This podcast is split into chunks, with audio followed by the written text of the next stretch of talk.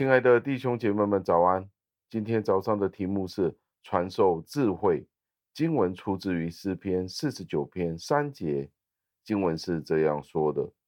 我口要说智慧的言语，我心要想通达的道理。”感谢上帝的话语。加尔文在这里是这样子地教导我们：诗人使用一些赞扬的字眼去表达他将要传扬的教义。他这样子做的目的是将他的心思意念放在这些教导上面，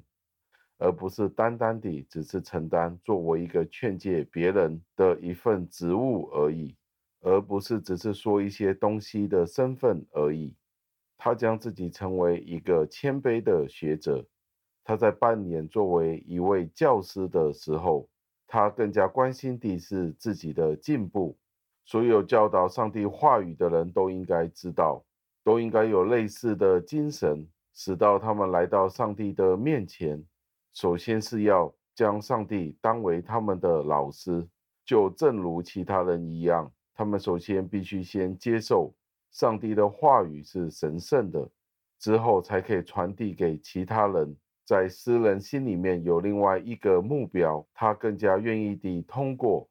在无意之中对上帝的话语有更加任何的狂想，他的目的只是要在上帝的学校里面学习更多关于上帝的事情，以至于他可以将他所要教导的教义给予尊重。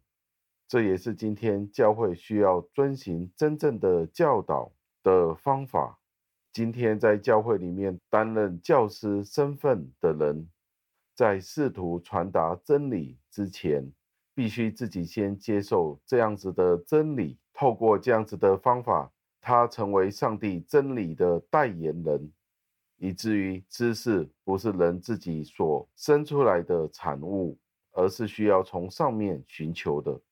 如果任何人没有先来到主的跟前接受教导，就不能够以适当的方法和必要的知识。去教化其他人的，而教会的教导也必须是要用同样的原则。最后，让我们默想，许多时候我们都认为我们自己是有这样子的能力去明白上帝的智慧，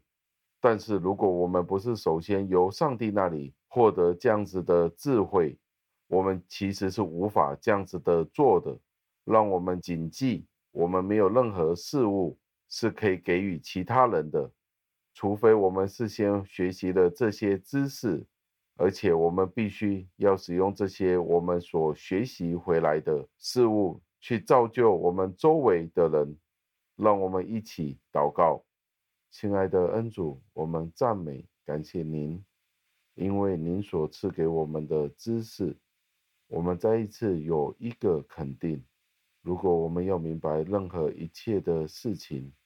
如果不是来自于您自己，那就是来自于我们自己败坏的思想。主啊，求您教导我们在教会里面的教导，让我们想通达这些道理的时候，目的就是您的教会得蒙造就，您的家得蒙保守。盼望我们做教导的、做学习的，都有同一个心智。就是在您自己里面认定，这些美好的事物都是来自于您自己，而不是来自于我们自己。求您垂听我们的祷告，赞美感谢您，是奉我救主耶稣基督得胜的尊名求的，阿门。